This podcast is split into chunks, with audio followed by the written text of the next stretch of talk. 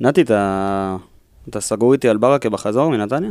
אני מקווה, אבל אתה יודע שזה רק אם אנחנו שמחים. כן, זה שמחים. אפשר לאכול שוארמה בעצמות. לא, אי אפשר. אתה יודע מה כן אפשר לעשות כשאנחנו גם בדאון, גם שמחים? נו. פתיח. פתיח!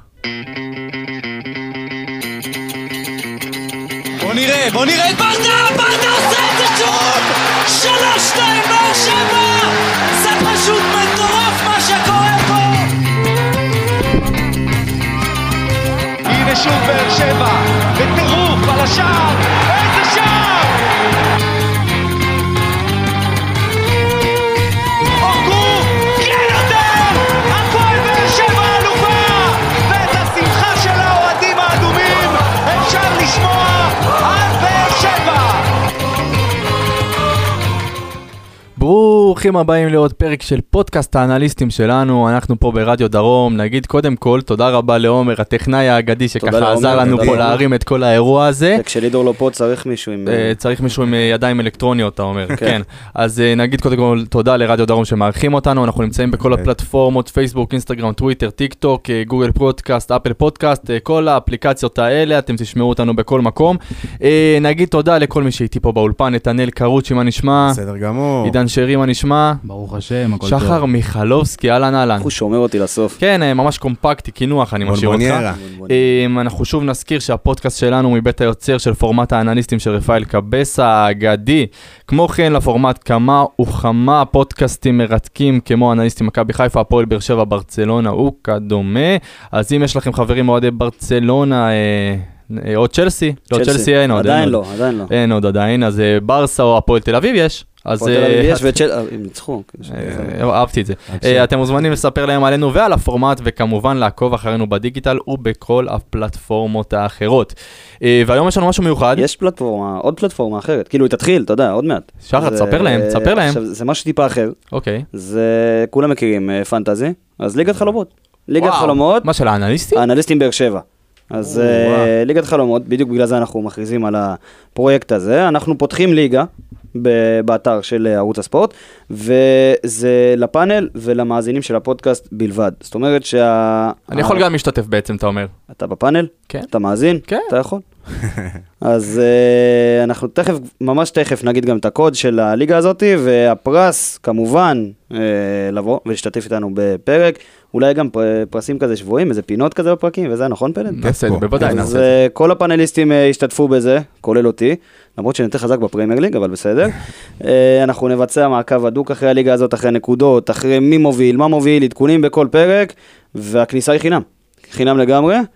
פשוט תכנסו ותנראה אם אתם יכולים לנצח את האנליסטים, אז תאתגרו אותם. פתחו קבוצה כולם, והקוד לליגה הוא 155143, עוד פעם, 155143. תיכנסו, ובואו נראה אם אתם יכולים לנצח את שחר מיכלובסקי, שהוא בינתיים מתיימר להיות פה איזה משהו, אבל... אני אמרתי שאני חזק בפרמייר ליג, מי שרוצה פנטזי פרמייר ליג, אני בפנים. זה משהו אחר, זה לעונה הבאה. רגע, אתה יודע מה, הנה מאוד משהו, זה. חיכיתי לזה.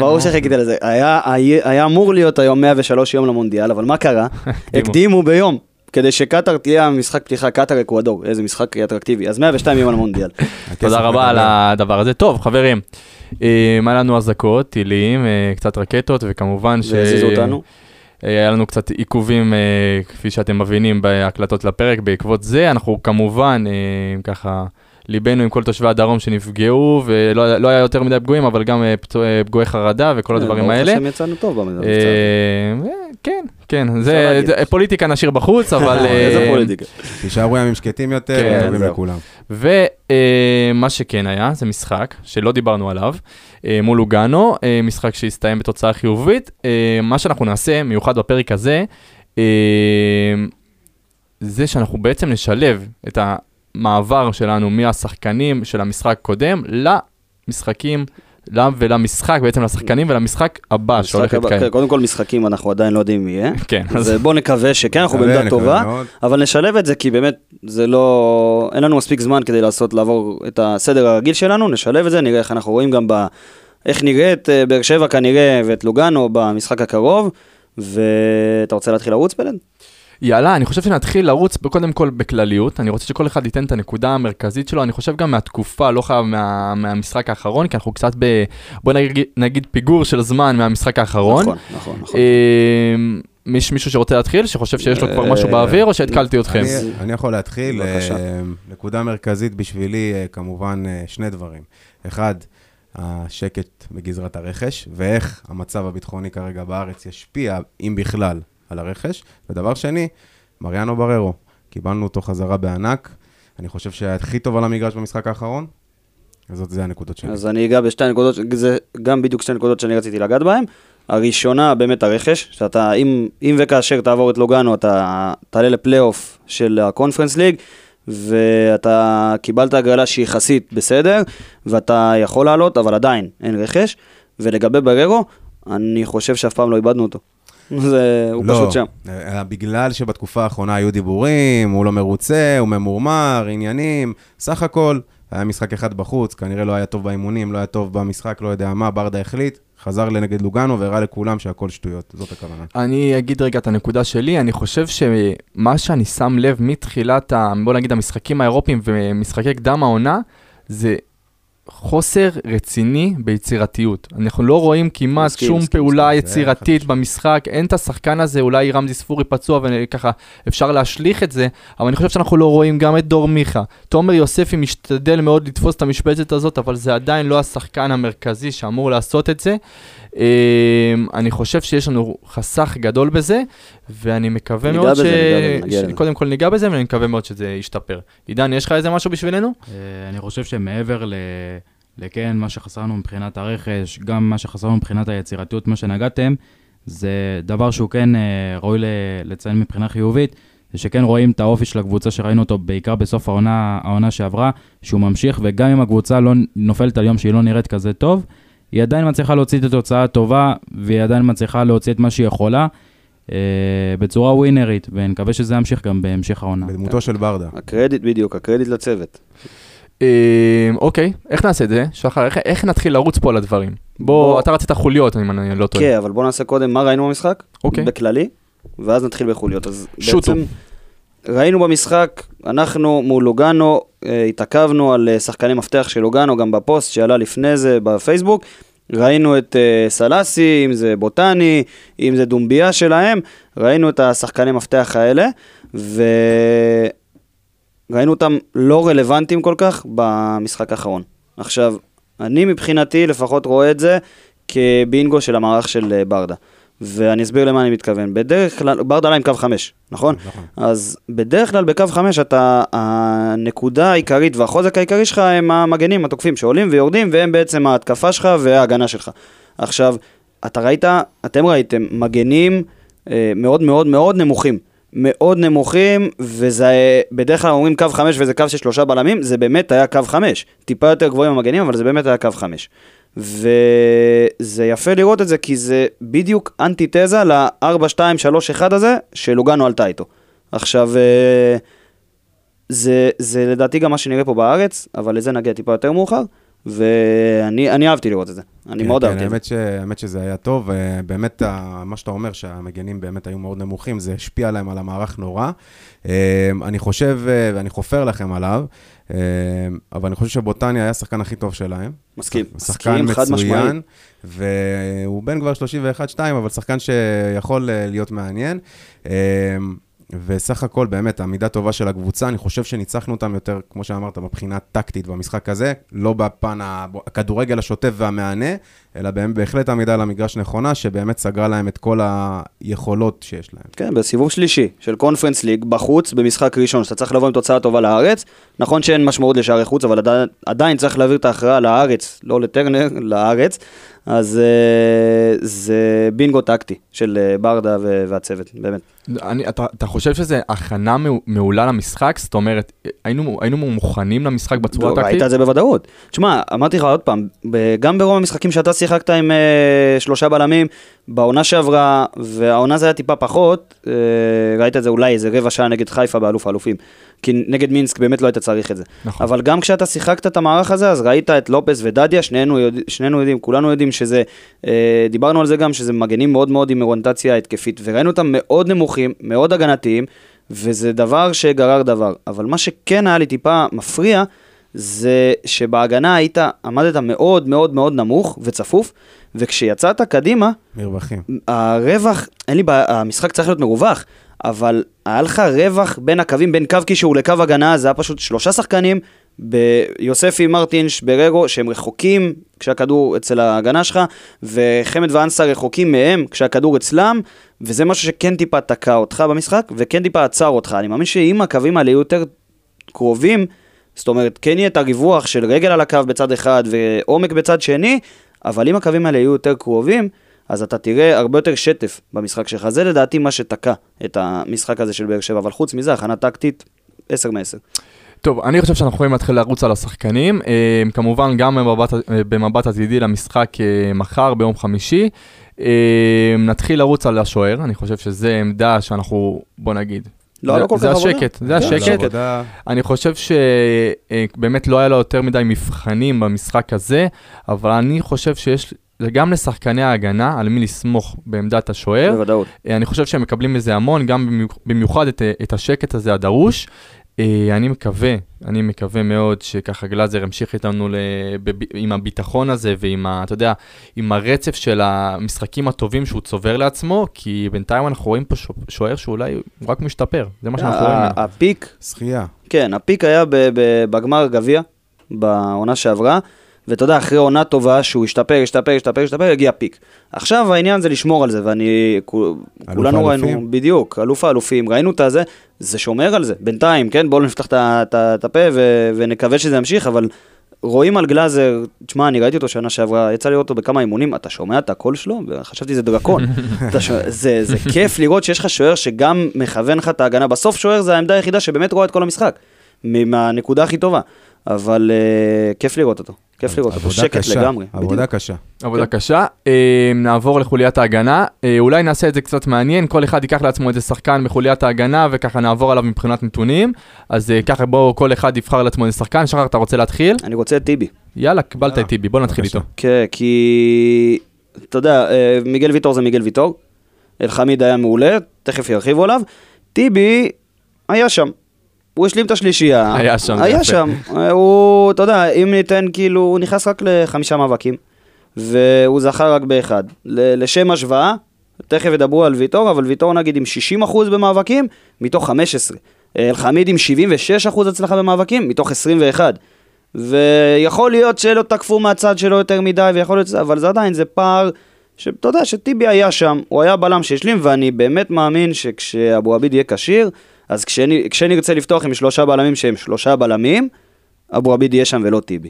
אז כמו שדיברנו, שאנחנו ככה נסתכל תמיד במבט קצת עתידי, טיבי למשחק קרוב, זה משהו ריאלי? אני הייתי ממשיך עם זה. אני הייתי ממשיך עם זה. הוא לא היה רע.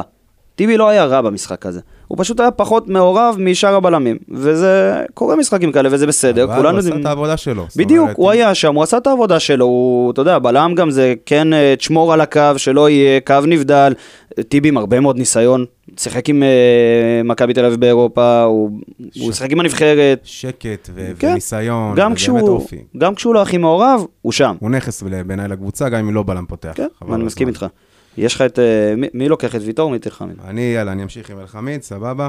אז ככה בכלליות, עוד משחק טוב של חתם, באמת נתן יופי של משחק, פיזיות, האתלטיות שלו בולטת לעין, כניסה שלו למאבקים, הדריבלים האלה מדי פעם, שאתה יודע, משחררים את הלחץ מההגנה. אין עליו, באמת, באמת, באמת, רק שימשיך ככה, עמה יעמיק, מה שנקרא. מבחינת נתונים, אז 16 מאבקים מתוך 21 מוצלחים שהם 76%. 76%, זה יפה מאוד. מבחינת פסים, 35 פסים, ו30 מתוכם הלכו לכתובת, שהם 86%. בסך הכל, משחק טוב, שקט, אחראי, ונקווה שחתם ימשיך ככה, כי יש לו מדי פעם, דיברנו על זה. כשהוא בראש, כן.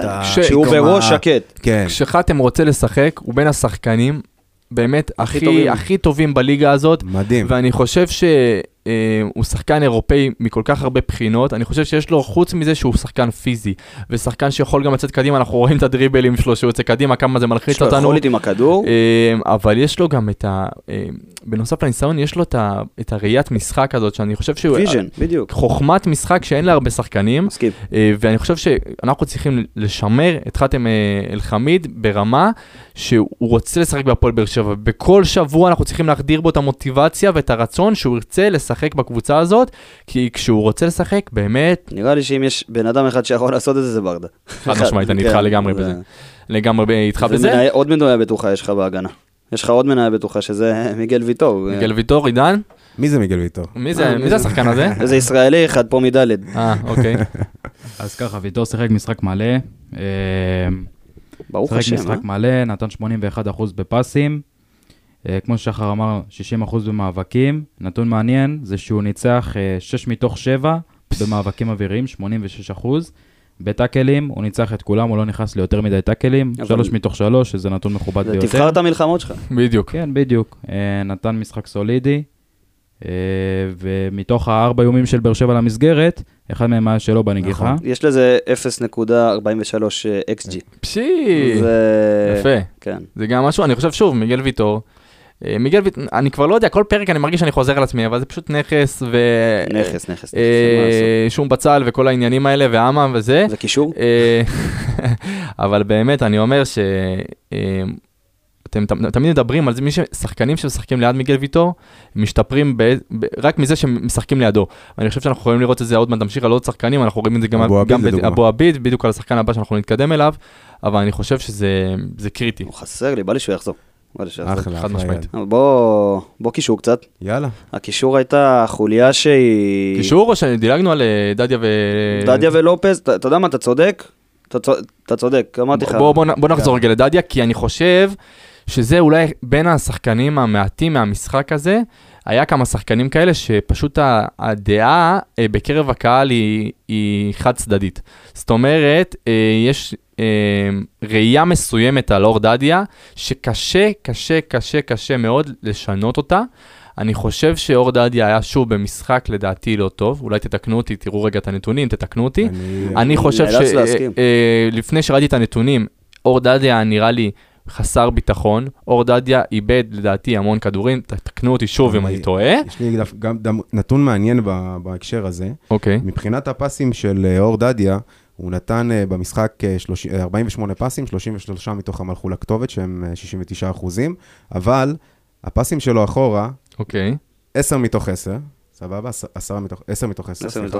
10 מתוך 10. והפסים שלו קדימה, 14 מתוך 25, זה 56%.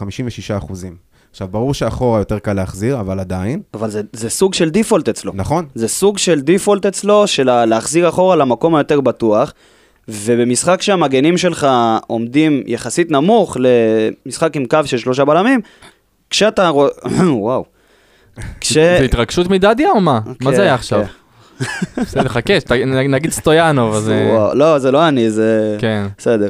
אבל עוד פעם, כשאתה... המגנים שלך לא מגיעים ליותר מדי הזדמנויות התקפיות, אתה רוצה שהמסירות קדימה ילכו ומדויק. נכון. וזה לא קרה. נכון. לא ברוב הפעם, אבל באחוז גבוה מדי. אז מפה נעבור למבט קדימה, איפה סטויאנוב? לא יודע. אני כבר אמרתי שלדעתי מגיעה לו הזדמנות. בוא, אני כבר חושב שזה נכנס להגיע הזדמנות, אני חושב שמגיעה לו הזדמנות לפי היכולת של דדיה.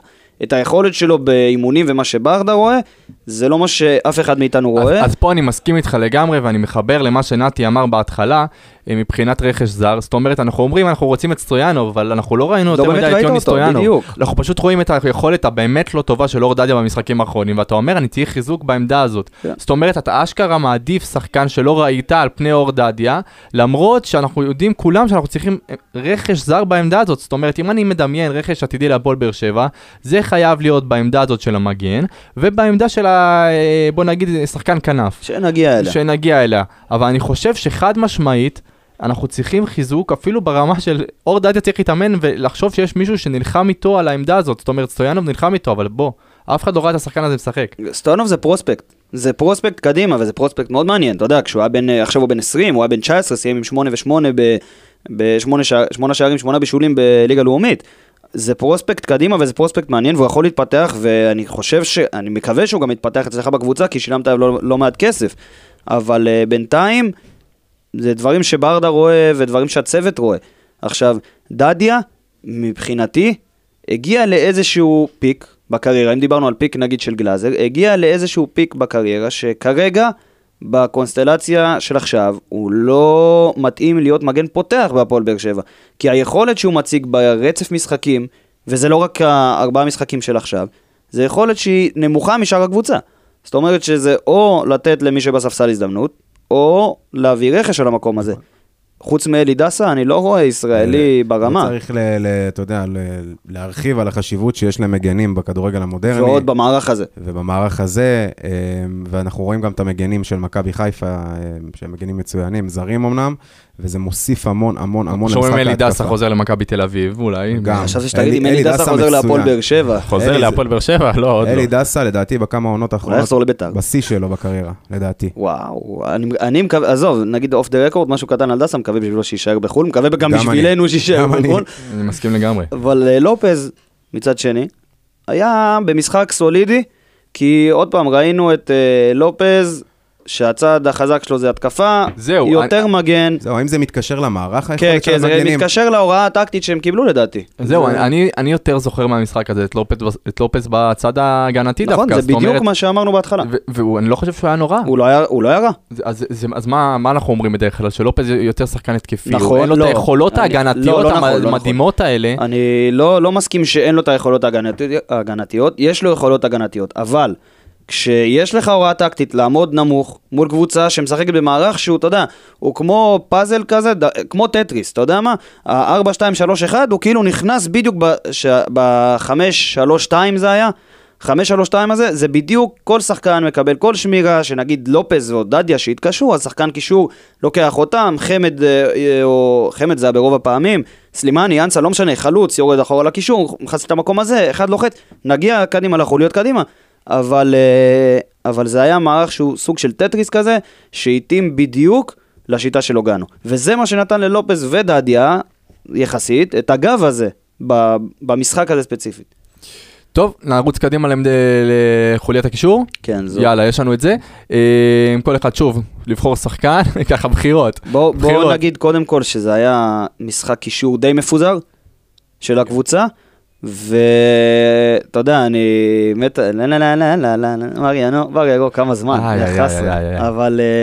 אבל אני מדבר על מרטינש, אופה, מפתיע, שחר. כי מרטינש היה במשחק, משחק לא טוב, עכשיו, אתה יכול לראות את זה באחוזי דיוק במסירה, שהיו לו 83% דיוק במסירה, שזה נמוך מכל המשחקים שלו האחרונים, העונה הזאת, כל השלושה הקודמים, הכי נמוך היה 88 לדעתי, אבל הנתון העוד יותר מוזר, זה שמרטין שתמיד אנחנו אומרים, הוא יקבל כדור, הוא יקבל את רוב הכדורים, וישחרר אותך מצד לצד ללחץ.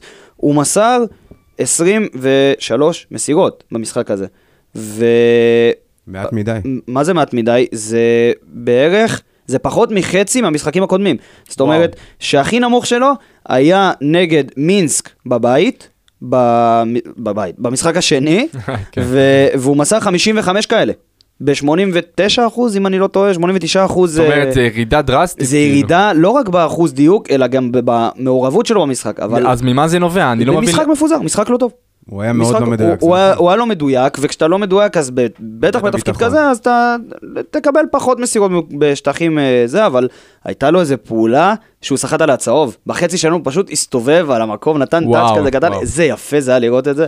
השחקן הזה מטורף. השחקן הזה יהיה במשחק טוב, ואנחנו נעוף קדימה. זאת אומרת, אני שואל אותך, שחר, אתה רואה את מרטינש פותח במשחק הבא? בטח, בלי שאלה בכלל. אתה חייב את השחקן הזה. השלישיית קישור שלך מורכבת מ3 סוגי קשרים. זה מורכב ממריאנו בררו או סטייל קלטינס, מי ששיחק מדמון אם אתה רוצה לקחת, שזה קשר אחורי, שנכנס יותר למאבקים ויותר הורס את המשחק, למרות שגם הם יודעים לקחת את הכדור ולצאת איתו קדימה, אבל זה הסטייל הראשון, זה מאחורה יותר. יש לך את מרטין שיותר 50, כן, בדיוק, 50-50, שיותר שחרר אותך מלחץ סטייל ג'ורג'יניו כזה, ויש לך את הקשר שאמור להיות יותר יצירתי, מה שיוספי שיחק במשחק האחרון, מה שמיכה שיחק במשחק שלפני, מה שספורי אמור לשחק במשחקים הבאים. ומרטין שזה חוליה בפאזל, שאם לא יהיה לך אותה, אם לא לך שחקן כזה, זה תוקע את כל המשחק. זה שחקן בעצם שמחבר בין החוליות. בדיוק. זה הקישור בתוך הקישור שלך. יפה. אז זה היה מרטינס. מרטינס, שחקן הבא, מנתי? לא מרטינס. מרטינס עבר לגלת השרה, אחי. אמרתי מרטינס? לא אמרתי מרטינס. הוא וטוררה.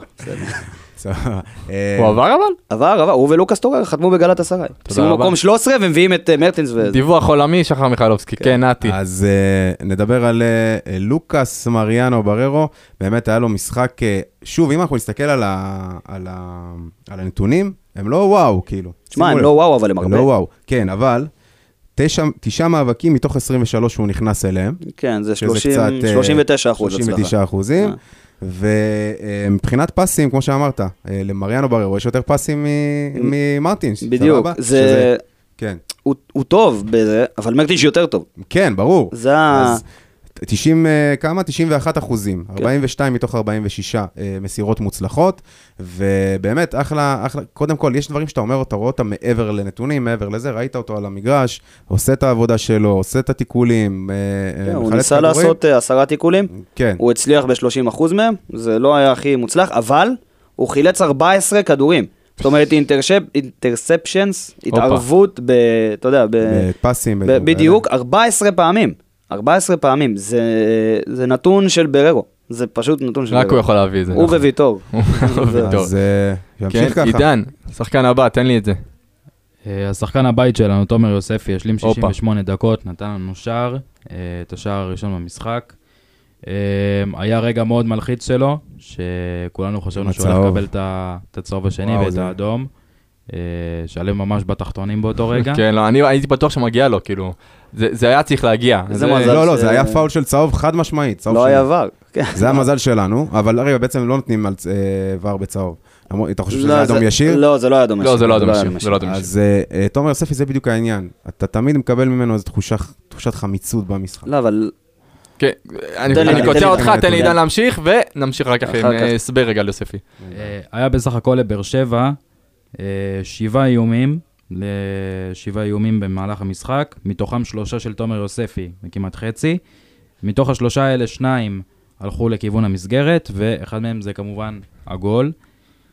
השאר הוא נתן 83% במסירות, לדעתי זה מכובד, 6 מתוך 13 במאבקים, שזה 40%. הייתי מצפה ממנו ליותר, במיוחד בתור שחקן אמצע. אני יכול לתקן אותך פה? מה זה לתקן? להוסיף על זה. אוקיי. אתם אמרתם תחושת חמיצות על המשחק של יוספי, ואז אתה הולך לנתונים, ואתה רואה שהוא איים לך כמעט הכי הרבה על השער, והתחושת חמיצות הזאת, במשחק הזה ספציפי לדעתי, היא די נובעת מאזור השיטה, מה שהלכת איתו. כי אמרנו שהשיטה הזאת זה עם מגנים אחורה, ורווחים מאוד גדולים שהיו בין חוליות, זאת אומרת שהגול נגיד, איך הגיע? הצטרפות של תומר יוספי, אנסה ברח לצד, והצטרפות של תומר יוספי לתוך הרחבה. עלייה של קריסטיאנו רונלדו לכדור גובה הזה, כן? יופי של שער. כן, מצוין. אבל זאת הייתה הפעם הראשונה שיוספי באמת הצטרף להתקפה, וראית שהבקעת מזה. עכשיו, היה לו עוד איזה 2 בעיטות, אם אני לא טועה, נכון? נכון, גם אחד מחוץ לרחבה. כן, 2 היו מחוץ לרחבה לדרכה. בדיוק. עכשיו, זה 3 איומים, ואתה רואה שאם הוא היה עושה את הכניסות האלה יותר, אז היית מאיים יותר, כי הוא עובדה שהוא איים על השער, והכניסות מקו שני זה דבר שחסר לך, מיכה נגיד לא נותן לך את זה, ספורי כן, בעמדה הזאת. חד משמעית, אני גם יוסיף, אני אגיד שאני חושב שתומר יוספי, מבחינתי, אם אני מסתכל על משחקי טרום העונה, וגם המשחקים עכשיו באירופה, תומר יוספי הגיע קצת שונה לעונה הזאת, מהתחושה שלי. תמיד אמרנו שתומר יוספי לפעמים לא... בוא נגיד, הוא עושה מה שצריך ולפעמים לא רואים את זה, או שהוא מרבה לעשות טעויות, או שהוא, בוא נגיד, בסוף העונה שעברה, אתם זוכרים מה אמרנו? אמרנו שתומר יוספי לא רץ כמו שהוא היה רץ בתחילת העונה, זאת אומרת, הוא לא היה משקיע מעבר. תומר יוספי, מה שאני חושב שהוא הוסיף למשחק שלו במשחקים האחרונים, קודם כל זה יעילות. אם ראינו את הבישול לרותם חתואל שהוא נכנס מחליף, או כשראינו את השער עכשיו, אני חושב שתומר הוסיף לעצמו קצת את הממד הזה של היעילות, שאנחנו רואים את המספרים, באים יותר לידי ביטוי, אם זה שערים ובישולים, אני מקווה שזה ימשיך. דבר שני שאני חושב שהוא הוסיף לעצמו זה היצירתיות, אני חושב שזה השחקן, בוא נגיד, הכי יצירתי שהיה במשחק הזה. כן. אני טועה? כן. אתה יודע מה? אתה מוסיף את רותם חתואל בסוף? לא, לא, לא. לא רותם חתואל. אני דווקא הולך על חמד. אוקיי. קצת מוזג. אנחנו נגיע אליו. מבחינת היצירתיות, רגע, אני אסיים, ואני אגיד שאני חושב שעוד משהו שקצת תומר הוסיף, זה להיות קצת מניאק. וזה אנחנו רואים את זה בכרטיסים הצהובים. הוא הגיע יותר בוגר לעונה הזאת, זה קלישאה, כן? זאת קלישאה של החיים, אבל זאת התחושה. וצריך לזכור שאם יש לו צ'אנס לעונת פריצה, אחרונה, זה העונה הזאת. כי בפברואר, שדרך אגב אנחנו חוגגים עם הולד באותו יום. מזל טוב. כן, ולא, לא עכשיו, בפברואר. אבל הוא יהיה בן 24. עכשיו הוא, זה לא ילד וזה לא זה. יוסף כבר שחקן. כמה עונות בקבוצה? בדיוק. אז זאת ההזדמנות לעונת פריצה, והוא התחיל אותה, אפשר להגיד, ברגל ימין. סבבה, אבל שאני אומר חמיצות, אני מתכוון לאו דווקא לנתונים הסטטיסטיים או למשחק, שהיה לו משחק יחסית טוב. אני מתכוון לעניין הזה עם הצהוב, העיבוד ראש הזה, הפס הזה לפעמים, החסר אחריות, שזה היה לו הרבה בעונה שעברה. זה טעויות שאתה אומר של ילד, מה זה ילד? של שחקן נוער שעלה לקבוצה הבוגרת, זה לא טעויות של שחקן שכבר משחק בקבוצה הבוגרת. הבעיה של תומר המרכזית זה עקביות, ולשמור על הראש, והוא יהיה מצוין. אני חושב שהצהוב הזה לא מדאיג אותי, כאילו כן, זה צהוב שצריך להימנע ממנו, אבל גם זה קורה, הוא לא מקבל אדומים. לא, אבל נניח הוא מקבל, עזוב, זה לא משנה, זה יתבטא הפעם בצהוב. כן, זה אני מסכים, אם הוא מקבל אדום, המשחק משתנה לגמרי. מסכים איתך? ועדיין אני חושב שאני מקווה שזה הסימנים הקטנים האלה של עונת פריצה שבדרך, שיעשה את זה כי אנחנו יודעים איזה כישרון יש לו. אני מבחינתי, המשחק הקרוב לא רואה אפשרות שתומר יוספי לא פותח, מבחינת היצירתיות אני חושב שאין שחקן שכרגע... ספורי אמור להיות קשיר למשחק הזה, לא? אם ספורי קשיר ב100%, אני לא חושב שהוא יפתח, אני חושב שתומר יוספי זה השחקן הכי יצירתי כרגע שיש לך בסגל, שנמצא בכושר טוב. דור מיכה, עם כל הכבוד לבישול במשחק האחרון, זה לא דור מיכה שאני רוצה לראות. תומר יוספי זה השחקן היחיד כרגע בסגל, לדעתי, שיכול להביא לך את הממד הזה של היצירתיות מהקישור. עכשיו, מהקישור. מהקישור, קדם קדימה. כי חמד, אני אגיד את זה יותר באוויר, ואם מישהו מכם יכול לגבות אותי בנתונים על חמד, אני אשמח. כי מה שראינו זה מתומר חמד, במערך הזה, בדרך כלל, אתה יודע, אתה רואה, יש לך כל מיני קונסטלציות לקו של 3 בלמים, אם זה המגנים עולים, ויש לך 3 שחקני התקפה שעושים חילופי מקומות. פה ראינו שילוב שאני מאוד אהבתי לראות, אני מאוד אוהב לראות אותו במשחקים האחרונים, של אנסה וחמד. מדהים. זה שילוב שאנחנו יודעים שחמד כרגע, ואף פעם לא היה, זה שעוזב את הכדור ורץ לעומק. חמד אוהב לגעת בכדור, חמד אוהב להיכנס למאבקים. יודע לשמור על הכדור. הוא יודע לשמור על הכדור מצוין, עם הגב, עם פיזיות. ויש לו גם ראייה, ראינו את זה נגיד באלוף האלופים, בבישול שלו נגד זה. עכשיו, הרבה פעמים, במשחק האחרון, ראינו את חמד כאילו, אם זה, בוא נתחיל מפן הגנתי, אחד הקשרים הולך לעזור לסגור, ואז חמד ישר תופס את המקום שלו בקישור. אז זה עזרה הראשונה בפן הגנתי. הוא רץ בלי סוף. בדיוק. עכשיו, מבחינת כיפית, ראית שהשני חלוצים האלה, לא באמת היו שני חלוצים. שני חלוצים על הנייר, אבל חמד כל פעם בא אחורה, או משחק גב, או שולח כדור קדימה, ואנסה עושה את התנועות לעומק. עוד טיפה תיאום ביניהם, וזה יכול להיות קטלני נגד קבוצות שיבואו עליך. חזק אותך בשער של יוספי. בדיוק. תומר חמד משך איתו את שני שחקני הגנה, כמעט לקו של האורך. בדיוק. השאיר את יוספי לבד, חופשי ומאושר. עכשיו, אנחנו כולנו אמרנו, תומר חמד, חלוץ רחבה, ויש לו משחק ראש, אימא ואבא לה, אבל הוא משך, כמו שאמרת בגול, הוא פשוט משך שני שחקנים לכיוון הקו. ונתן ליוספי את ההזדמנות להיכנס. עכשיו, תראה כמה זה מייצר לך, כי אנסה קיבל את הכדור באזור האלף ספייס של צד שמאל, לקח אותו לצד של הרחבה, וחמד היה בינתיים בקו שני בכלל, בקו חוץ בצד ימין, ויוספי נכנס לתוך השטח הזה. אז זה נותן לך הרבה מאוד אפשרויות, ואני רק מדמיין, אם יוספי לא יותר יצירתי מרמזי ספורי, נסכים את זה? ברור. נסכים, נכון? נכון.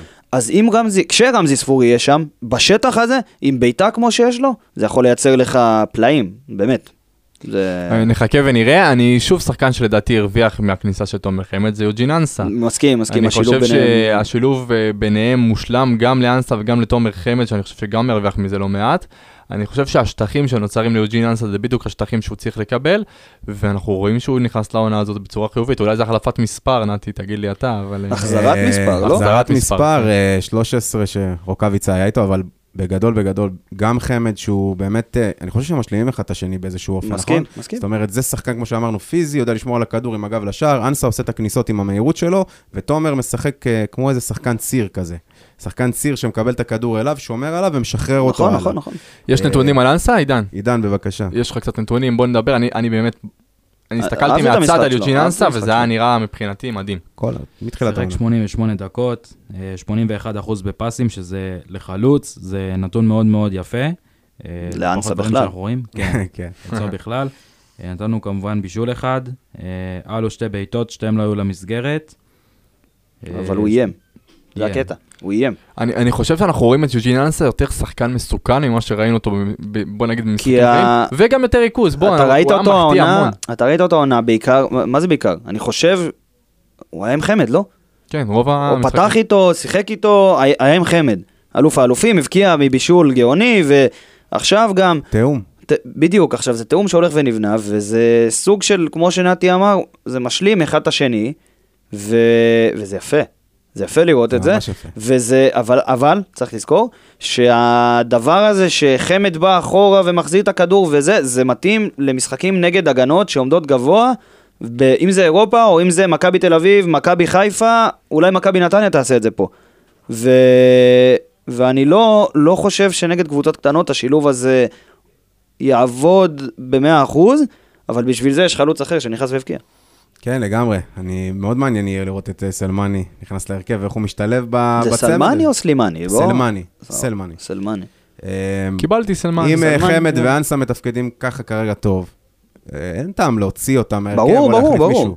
אבל כשאתה מכניס חלוץ ל-12 דקות, אני רוצה שהוא יבקיע. והוא היה במיקום, בדיוק, הוא היה במיקום שאני רוצה שהחלוץ לי יעמוד בו. אם אני רואה דור מיכה, לצורך הדוגמה, באזור של הפנדל, קורה קרובה, אז החלוץ שלי צריך להיות מספיק אינטליגנט, בדיוק כמו שסלמני עשה, ולעמוד בקורה הרחוקה, ולחכות לכדור שיגיע בחווה מדור מיכה, כי זה לא היה בישול בכוונה. כן, זה יצא בישול, כן. אבל מיכה, אם כבר אמרנו מיכה, הוא גם כשהוא נכנס, הוא נתן עוד איזה קרוס יפה, הוא היה יותר מעורב מכל המשחקים האחרונים שלו, מכל המשחקים בכלל אולי. כי הקרוס הזה כן היה עם ברגע המגיע אליו. אתה חושב שזה כאילו, אתה אומר עליו. אני לא יודע, תשמע, אני לא יודע אם לקרוא איזה נקודת מפנה, אני הבנתי למה אתה חותר. כמה פעמים ראינו את זה, כאילו, ואמרנו, הנה, זה היה משחק, הוא אמנם לא הבקיע, הוא אמנם עוד פעם בשל האמת. אבל כמה משחקים אמרנו, אוקיי, הוא לא הביא את המספר הזה, אבל היה לו את המסירה הזאת, שאם מישהו היה מגיע אליה... אבל הוא הביא את המספר. נכון. הוא הביא לך בישול, אז אולי זה כן איזו סיבה לא אופטימיות, תן לי להיות אופטימי, מה אכפת לך? לא, אני איתך, אבל בדרך כלל אתה לא אופטימי, לא, אתה אופטימי, נכון, אתה אופטימי פה. איפה לידור? לידור, כן. במינויים. בסדר. חפש את ג'וניור.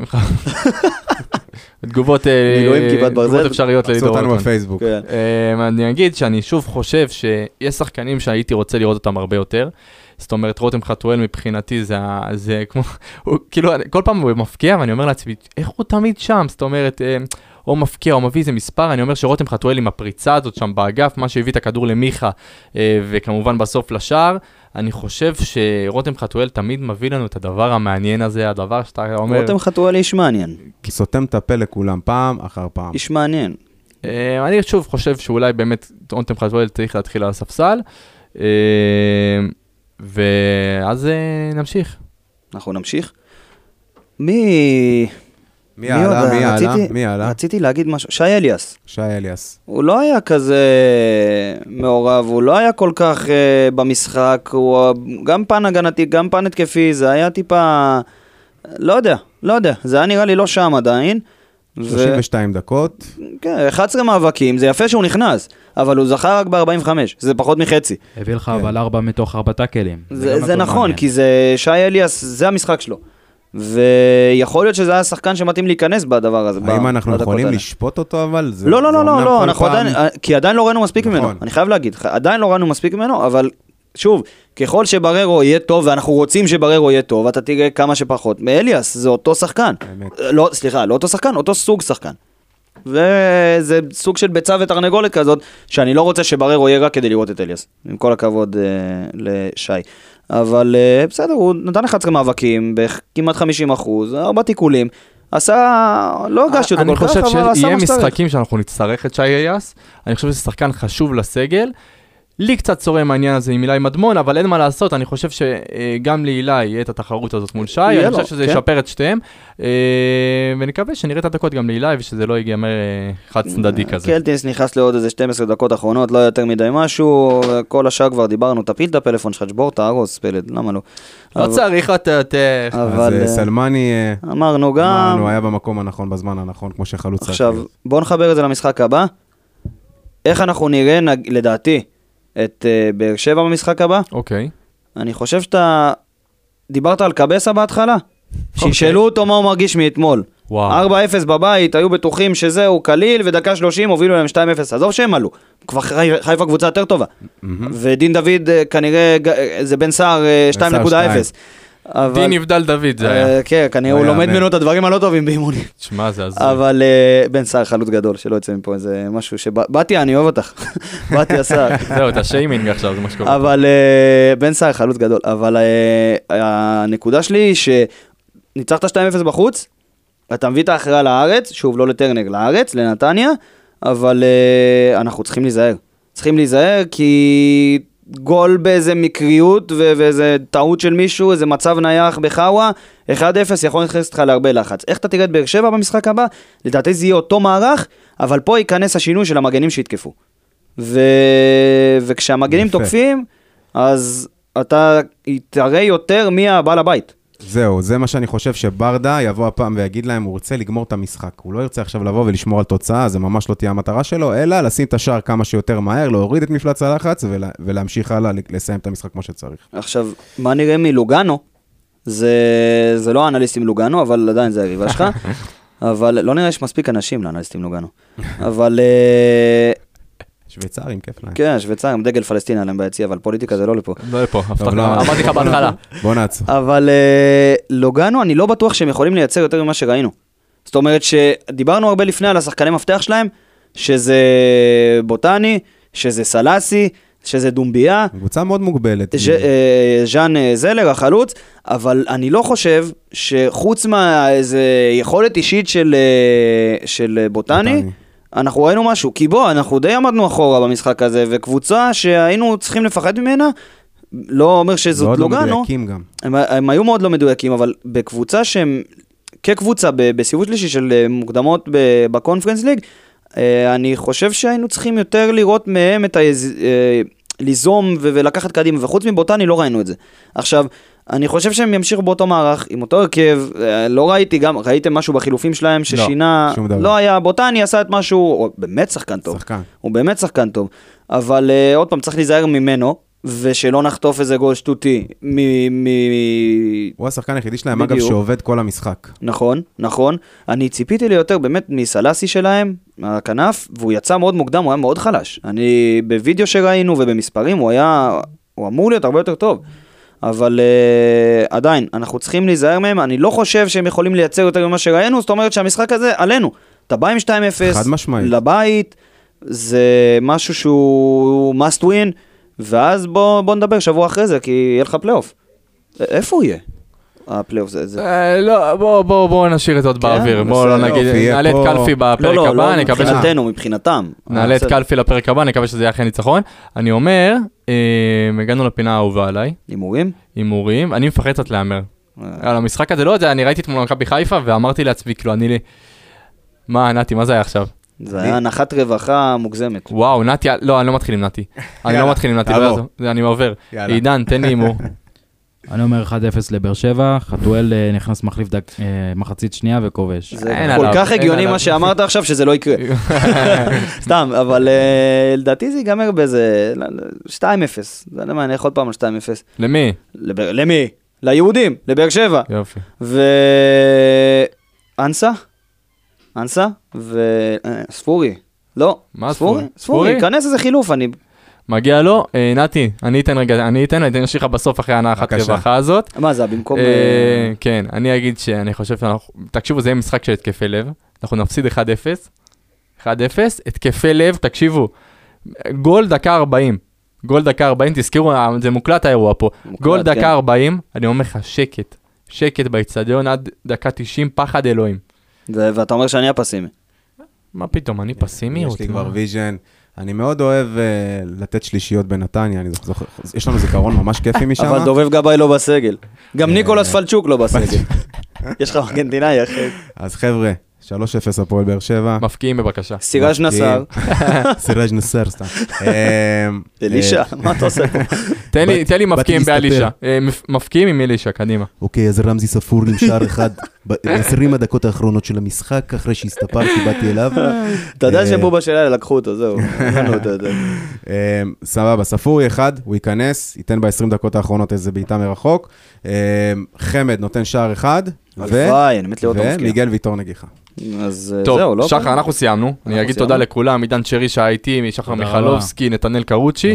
שחר, לפני שאנחנו מסיימים, בסדר? אני רוצה שתזכיר להם שוב על הליגה בבקשה. הליגת חלומות? כן. אז עוד פעם, ליגת חלומות, האנליסטים באר שבע, זה ליגה חינמית לגמרי, ואנחנו נשתתף, אתם תשתתפו, יהיו הרבה פרסים, אם זה פרסים של פינות לעלות ולהגיד מה שאתם רוצים, או אם זה פרס גדול של לבוא ולהשתתף בפרק, איתנו פה באולפנים של רדיו דרום, אז הקוד לליגה החינמית לגמרי הזאת, באתר של ערוץ הספורט הוא 155143, עוד פעם, 155143, כי לפלד לוקח זמן לקלוט. 155143. זהו. טוב, היה כיף, חברים, נהנתם? טוב. נהנינו ובוא ננצח. בוא ננצח ונגיד יאללה הפועל, ונגיד תודה לרדיו דרום, ונגיד תודה לכל מי שמארח אותנו פה, וכל מי שעוזר לנו, טכנאים, מפיקים, כולם. אתם יכולים למצוא אותנו בכל הפלטפורמות, אינסטגרם, פייסבוק, טוויטר, טלגרם, מה שאתם רוצים, וכמובן אפל פודקאסט, ויאללה הפועל, בוא ננצח ונעשה את זה בשקט. תודה פלד. ביי.